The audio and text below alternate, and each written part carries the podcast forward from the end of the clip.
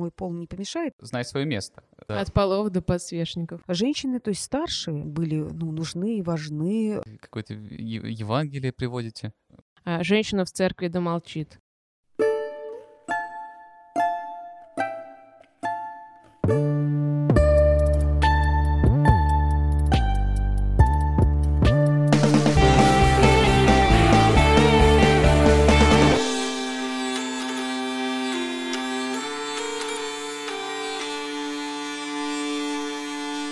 Доброго времени суток, дорогие слушатели. С вами снова подкаст «Соборная солянка». Меня зовут Илья, и сегодня мы поговорим о служении женщин в церкви. Сегодня вместо моего постоянного соведущего Алексея, который оказался на карантине, со мной Аня Наумова.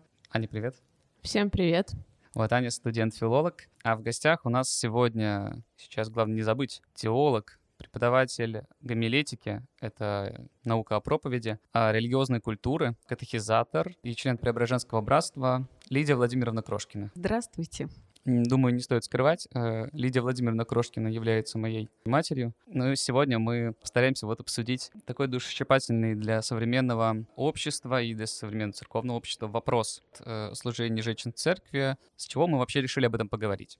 Эта дискуссия наконец-таки достигла русского интернет-пространства. Она уже далеко не первый год существует, насколько мне известно, в Греции, и не только, и в Александрии, и в других местах. Но вообще, вот у нас это только недавно, в частности, на платформе нашей дружественной группы АПС, вот эта дискуссия была заведена и была очень оживленно встречена, было очень много различных мнений, именно поэтому мы решили сегодня попытаться как-то немного разобраться вообще, какие основания есть у этих разговоров, если они вообще, и на что мы сейчас можем опираться, говоря об этом.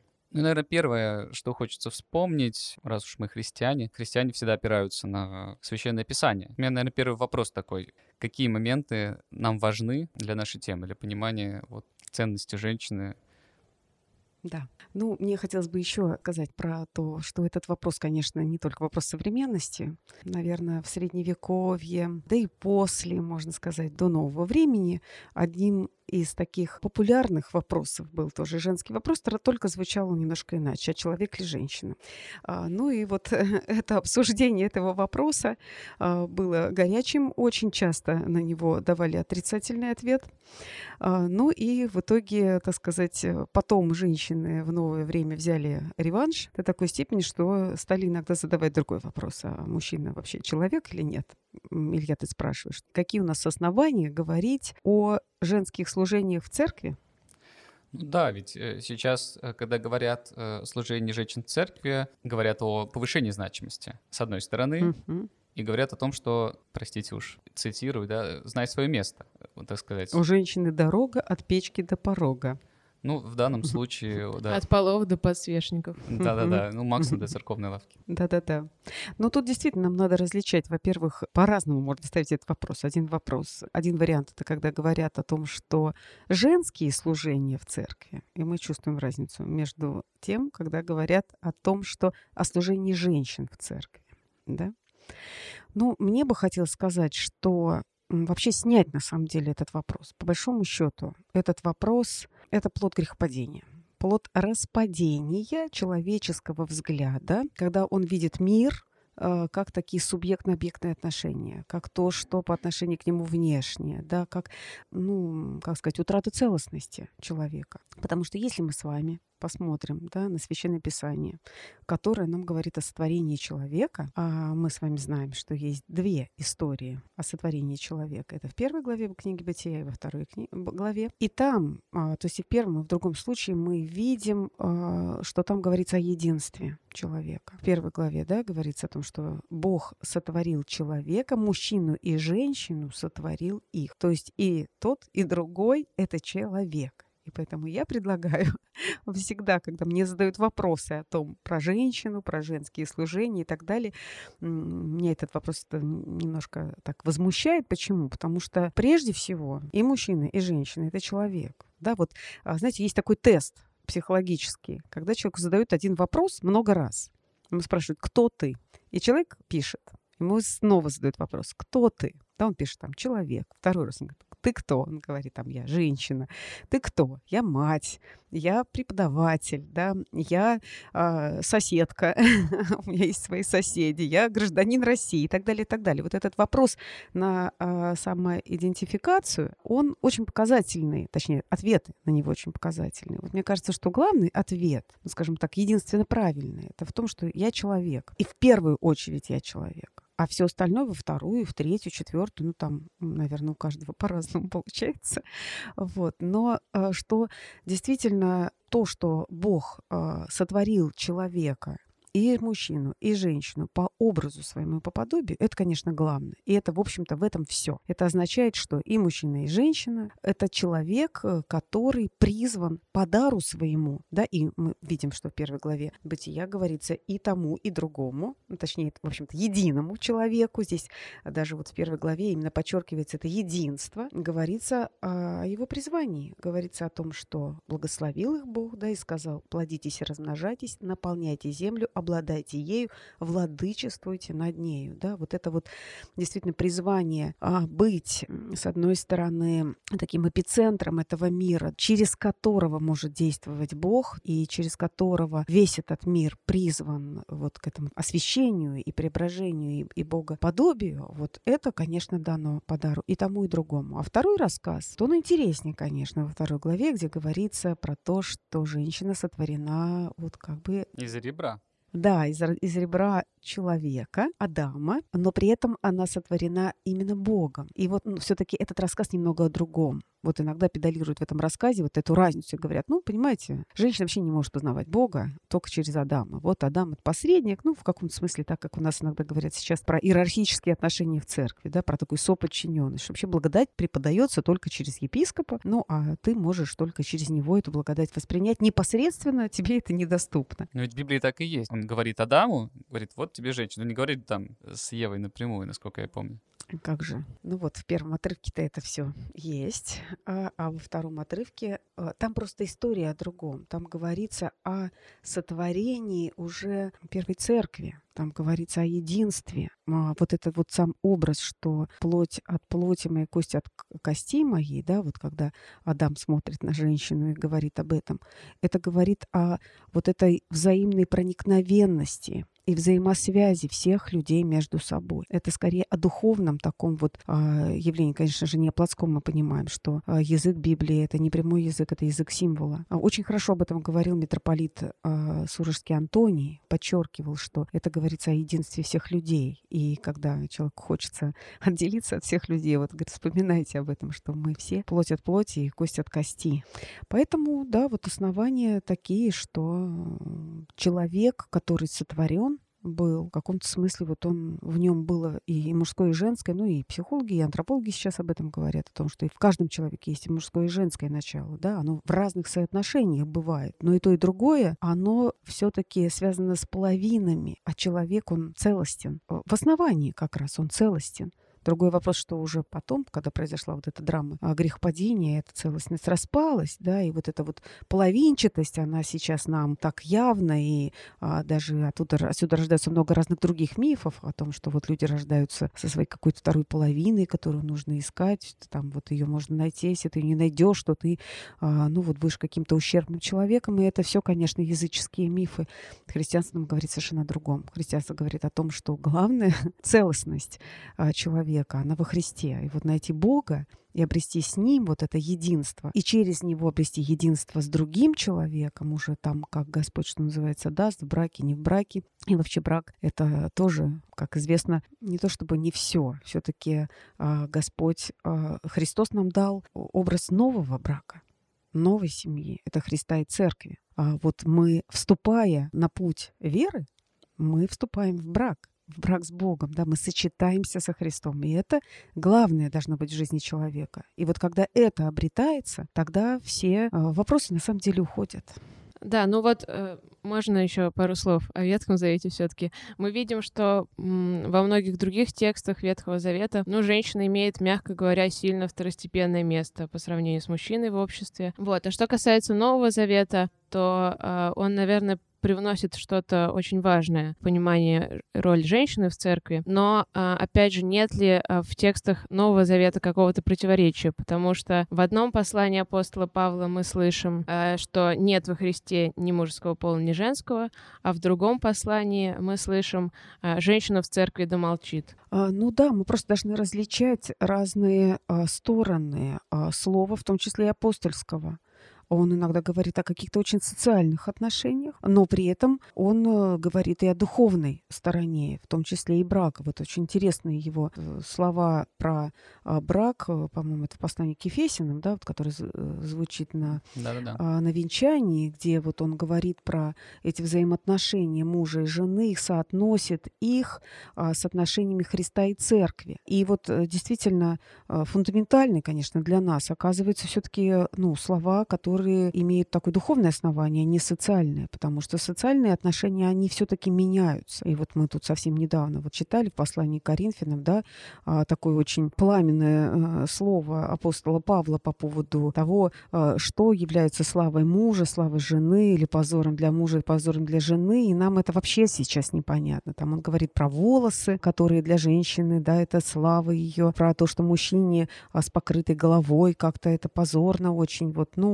сейчас это очень трудно понять, потому что это связано с традициями, и он на самом деле дальше поясняет. Он говорит, вообще это традиции, и у нас не принято об этом спорить. И действительно, может быть, об этих вещах и не стоит спорить, потому что они проходящие. А есть вещи, которые для нас фундаментально имеют значение. И, конечно, когда он говорит о том, что во Христе нет ни мужеского пола, ни женского, то это очень глубокие слова, и, скажем так, на вырост, сильно на вырост были даны и Первой церкви, ранней церкви тоже. И эти слова потом вспоминали не так часто.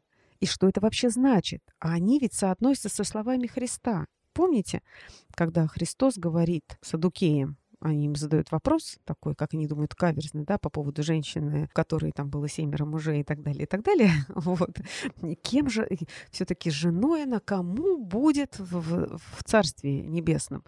Христос просто берет и все это снимает. Он говорит, в Царстве Небесном не женятся и не выходят замуж. Вообще эти отношения, да, они не являются основанием вообще для жизни церкви. В церкви это преодолевается в духе и на самом деле переосмысляется и преображается. И там свои, как бы сказать, сильные места и слабые места, они как-то переплавляются и оказываются в новом каком-то единстве со Христом. И кстати, очень важную вещь мы не вспомнили, когда говорили про Ветхий Завет, да, что там все-таки сказано о различии этих служений. Это сказано до грехопадения, про дары. Говорится, что у Адама у него какая-то своя такая ответственность, да, оказывается, за мир, а жена обретается в поисках помощника, который не находится человеку, иначе как она. И она оказывается достойной помощницей ему. Иногда нам кажется, что помощник — это, кто-то такой ниже. И это действительно уже наше представление людей, которые живут, простите меня, в мире сем после грехопадения, когда мы эту вертикаль имеем, какую-то свою, скажем так, уже падшую вертикаль. А помощница, достойная помощница Адаму, в той ответственности, которая была дана ему за мир, это очень много. Я как катехизатор могу сказать, что хороший помощник — это даже не 50%. То есть трудно тут даже сказать, как. Просто невозможно говорить о каком-то всерьез служении в церкви, если нет этого пространства церковного. А настоящий помощник — это тот человек, с которым вместе вообще все рождается. Да, спасибо. Давайте поговорим о том, как эти слова вообще в истории отображались. Уж если мы выбираем, из двух Павлов того, который говорит о том, что во Христе нет ни мужчины, ни женщины, было ли как-то это откровение в жизни церкви проявлено? Были ли женщины, которые несли равное служение с мужчинами? Конечно, мы это очень даже видим. Начиная с самого благовестия. Кому было дано благовестие? Кто первый услышал? Кто первый увидел Христа? Жены мироносицы. Это были не мужчины, да. Более того, кто были первые благовестники, кто апостолам-то благовествовал, тоже они, жены благовестницы. Притом, обратите внимание, совершенно не беря на себя ничего, то есть без всякой гордости и вообще помыслов, да, в общем-то, некоторые из них боялись сказать, некоторые все-таки сказали, даже помним реакцию на это другой половины человечества, да?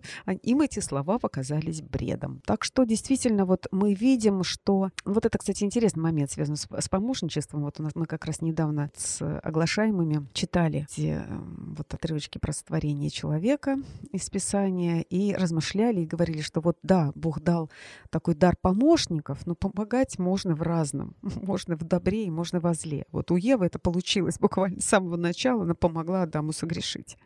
Вот. И тут действительно вот мы видим, что дар Божий можно использовать очень по-разному. А так вот, что касается женщин, мы видим, что они не берут на себя главенство, но оказываются в чем-то даже первыми, да, вот по своей любви, по своему сердцу такому открытому. Ну и дальше мы видим в истории, что, да, конечно, первую роль играют апостолы, мужчины, и это совершенно правильно, потому что дар апостольский, в них вкладывалось больше, да, силы. Мы видим, что Господь, прежде всего, вот Он собрал эту общину учеников, и это ученики были апостолы. Но мы видим, что там всегда были с ними, конечно, рядом женщины. Они действительно являлись помощницами. Но мы буквально сразу вот в первые века видим, что женщины берут на себя, то есть помимо вот этого, этой истории про благовестие, в том числе проповедь и просвещение. Апостолы их упоминают в посланиях. Мы нигде не видим вот какого-то такого, принижения, что ли, да. Мы видим, что они всегда здесь рядом, что есть равноапостольные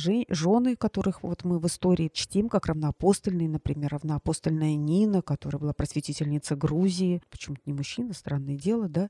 Тем более Грузии. Да, тем более Грузии вообще-то такой-то очень традиционной, очень такой патриархальной культуры. Мы видим, что вот так вот как-то раскрывается по-разному в истории, и что действительно преодолевается вот эта половинчатость в человеке. Господь, Он открывает дары абсолютно всем, независимо от того, кто ты, мужчина или женщина, какой ты культуры, какого языка, даже какого здоровья, что действительно вот все и во всем Христос. Ну что еще? Про историю еще дальше сказать, да, мы знаем, что были не только, конечно, что касается иерархических вот таких имен, да, то есть там уже епископы, диаконы, пресвитеры, хотя, или там священники, это все, конечно, тут все сложно, что когда появляется, да, но мы видим, что есть, допустим, диаконы, да, вот впервые мы их встречаем в книге Деяний, но также мы знаем, что были диаконисы, это, конечно, потом было забыто на долгие века, но вот именно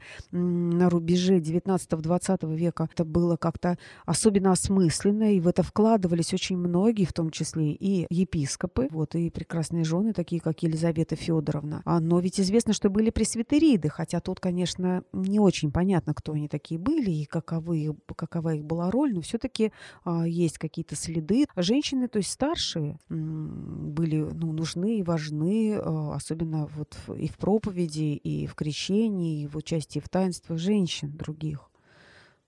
Какие обязанности могли исполнять эти диаконисы и пресвитериды? Имели ли они возможность прислуживать подобно диаконам в храме и что-то еще, может быть? Дело в том, что то, что у нас сейчас называют диаконами, и то, что называли диаконами в древности, это, как говорят у нас в Одессе, две большие разницы.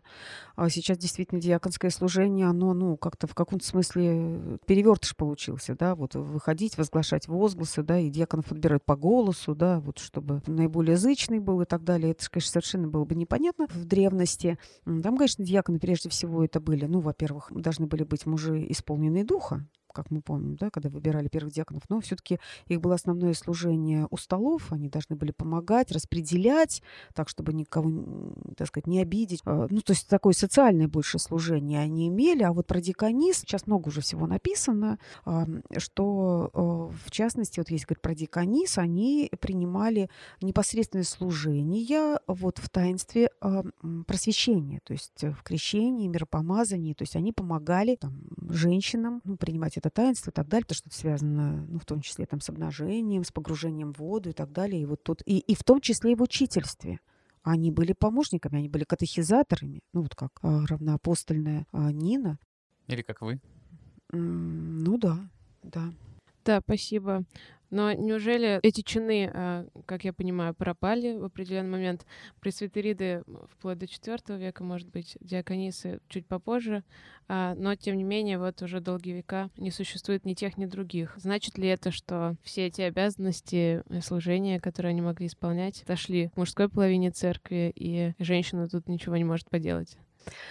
Ой, ну если посмотреть, как говорит поэт, холодным вниманием вокруг на нашу жизнь, то мы видим, что сейчас у нас женщины что только не делают в церкви. То есть им приходится брать на себя, потому что, к сожалению, антропологическая катастрофа, да, как плод XX века, унесшего силы, особенно мужского населения, особенно если говорить про Россию, просто нас привело к такой ситуации, что большинство членов церкви у нас женщины. А делать кому-то что-то надо, да, поэтому сейчас вот так вот придем, например, в какую-нибудь епархию и посмотрим какие-нибудь курсы катехизаторские, да, что такое курсы катехизаторов, где учат катехизаторами быть, да, посмотрите состав их, вы там, простите, братьев не найдете.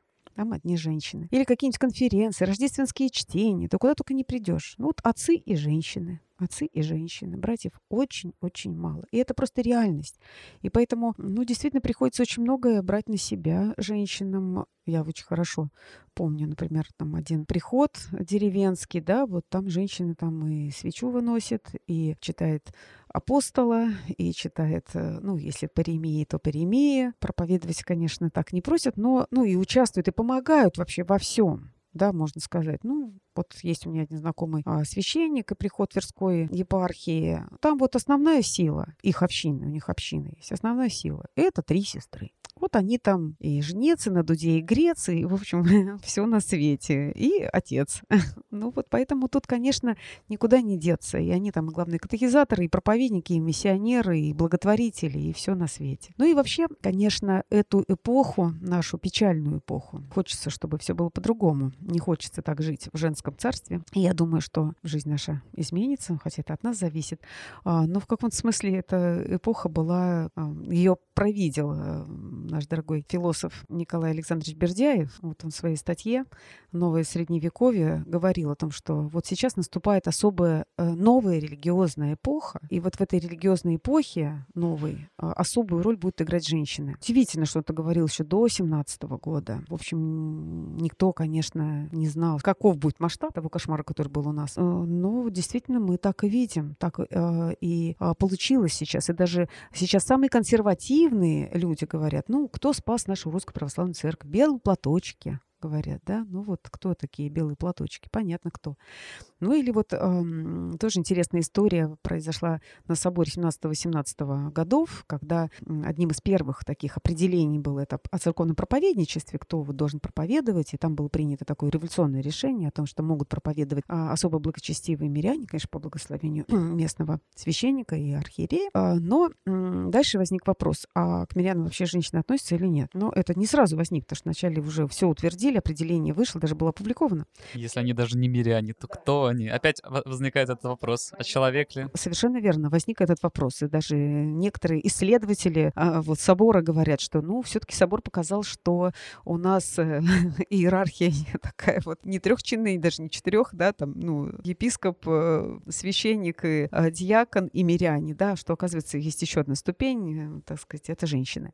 Которые, наверное, большинство членов церкви. Да, но интересно то, что тогда на соборе, когда шел этот спор вообще о женских служениях, ну, это был действительно такой спор, он был очень горячий, потому что, ну, все стали говорить, так, погодите, а что ж тогда с проповедью, оказывается, если миряне, а женщина-то она где тут? А вдруг вот, ну, стали понимать, что нет, все-таки женщины не может быть, ну, там были, поднимали голоса, вот некоторые протоиереи, которые вспоминали апостола Павла и говорили, ну, вот почему не помню, что во Христе нет ни мужчины, ни женщины, а некоторые голоса говорили очень трезвенно, рассматривая ситуацию. Вот уже 18 года говорили, а посмотрите, что происходит. Что большинство мужчин оказываются отступниками, предателями. Чего не скажешь про женщин. Это вот слова, звучащие на соборе. Посмотрите, вот они могут как раз укрепить своим словом. Ну и дальше было все-таки принято решение, что, конечно, проповедовать могут, но не на богослужении. Хотя история нам сулила совсем иное. Интересно то, что председатель этого отдела по богослужению и храму, да, вот, который решал этот вопрос, это митрополит Евлогий Георгиевский, да, который, можно сказать, управлял вот всей этой работой. Спустя пару десятков лет он сам, собственноручно, благословлял мать Марию Скобцову проповедовать. Ну, правда, тоже сразу после богослужения, то есть не на амвоне, а рядом с амвоном. Ну, вот она говорила настоящую проповедь. Ну и вот если говорить, конечно, про мать Марию, то мы здесь видим удивительное дело. Мы видим практически все дары, которые есть в церкви, которыми может служить человек, мы в ней видим почти все. Да, вот если говорить про ее главный дар, вот ее называли мать просто, да. Ну и она сама считала, что, в общем, главное ее такое открытие, свое собственное личное, личностное, это всеобъемлющее материнство. Она считала, что только через этот опыт способности усыновлять других людей человек может, ну, найти пути к сердцу другого человека. Ну ведь что же это, если не пасторство? Она действительно была человеком, которому там очередь в ее каморку была, так сказать, на несколько часов. Люди стояли и подходили к ней, советовались, брали духовный совет. Это чистой воды служение пасторства. Еще и пример для многих современных пастырей, наверное. Да, конечно. Ну и тут дальше, если продолжать, да, и учительство. Она, конечно, богослов, потому что ее работы до сих пор, они оказываются, ну вот такими очень значимыми, еще мало как-то освоенными. Прежде всего, конечно, ее экклезиологические работы для нас играют роль. И, ну, я не говорю, потому что она там еще философ была, но это уже как бы, так сказать, другое, да. Но ее апостольское служение, безусловно, до сих пор играет роль. Ее слово, оно удивительным образом открывает сердца людей. Христу, Богу, церкви, и ее милосердие, милосердное служение. Тут и говорить нечего, да, про это как бы никто не спорит, что это женщины могут. Вообще это удивительное дело, что в церкви есть такая возможность не просто человеку, любому человеку открыть свой дар и раскрыть свой дар, а еще и обрести новый дар. Вот Бог, Он действительно открывает дар. Кому дано, тому больше еще дается, добавляется. Ну, наверное, в завершении нашего разговора есть у меня еще один вопрос. Ну, злые языки скажут. Чего вы нам тут рассказываете, значит, какое-то Евангелие приводите? Все эти разговоры связаны с очень простыми объективными фактами. Второй демографический переход, женщины становятся более образованными, феминизм вытекает отсюда же, и отсюда же, значит, и в церкви тоже. Просто церковь просто реагирует на социальную обстановку. И вот тут трудно что-то взять и сразу противопоставить. С одной стороны, мы помним, что как бы апостол Павел не вчера начал вообще разговор вот об этом каком-то высоком равенстве, да? С другой стороны, я не могу сказать, что действительно эти объективные факторы не влияют на эту ситуацию. Ну, мне кажется, и правда влияют. Что выделяет вот это равенство, о котором мы говорим? Равенство в церкви? Или все-таки оно действительно, ну, как бы это и вроде и неплохо, просто связано с вот этими объективными социологическими процессами? Не знаю, мне кажется, что скорее тут, может быть, надо говорить о неравенстве, но вообще исторически, это мое мнение, я не очень глубоко занималась этим вопросом, но мне кажется, что в том числе и феминистское движение и так далее, это в каком-то смысле тоже плод христианства. Осознание вообще человека человеком, и в том числе там и женщины, да, и вот эта вот ценность человека пред Богом и дара его. Патриархальный взгляд, который больше языческий, о том, что у женщины дорога от печки до порога, да, и что, ну вот ее дело, так сказать, ее призвание рожать детей и так далее. Хотя тут тоже все не так просто. Тот, кто рожает детей, очень часто они еще и воспитывали детей. Воспитание детей — это, извините, это воспитание будущего, в том числе и мужчин. Ну, то есть тут все-таки, мне кажется, что вот как христианство повлияло на то, что рабство ушло из европейской истории, да, вот Римской империи, в частности, как-то вот так плавно и незримо.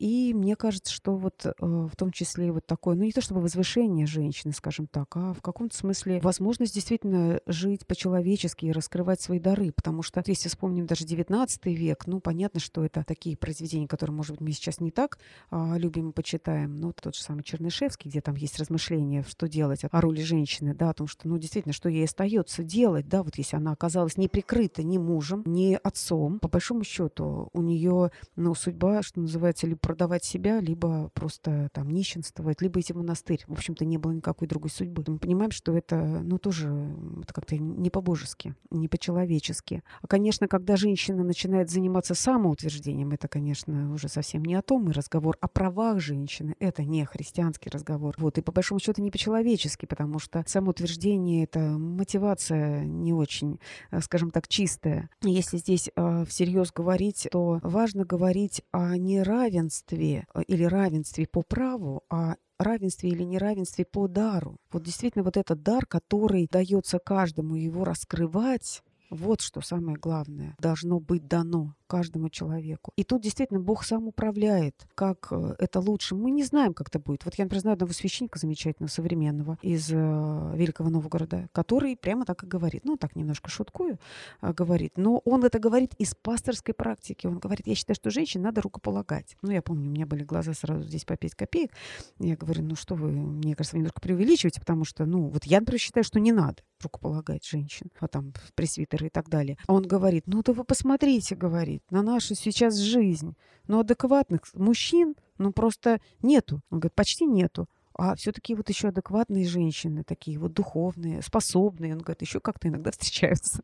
Вот. Ну и действительно, вот, например, у нас в 2017 году был круглый стол по проповеди в рамках рождественских чтений. И мне вдруг предлагают на нем сделать доклад. Все участники круглого стола — епископ во главе, пресвитеры, один мирянин и одна мирянка. И мне предлагают сказать слово, ну, доклад, да, как раз по проповедничеству на соборе 17-18 годов. Потрясение было, я говорю, ну, такой 100 лет назад представить себе невозможно.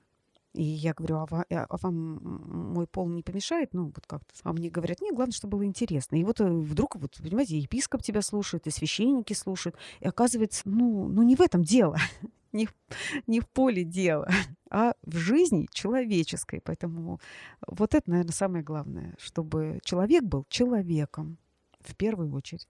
Да, спасибо, это очень вдохновляюще. Спасибо. Мне кажется, это лучшая нота для завершения нашего разговора. Мы еще раз благодарим Лидию Владимировну, благодарим Аню. Напоминаем нашим слушателям, что можно наш подкаст найти практически на всех площадках. Можно в первую очередь найти его в группе «Соль» ВКонтакте. Подписывайтесь и следите за новостями. У нас еще очень много интересных тем впереди, много интересных гостей. До новых встреч!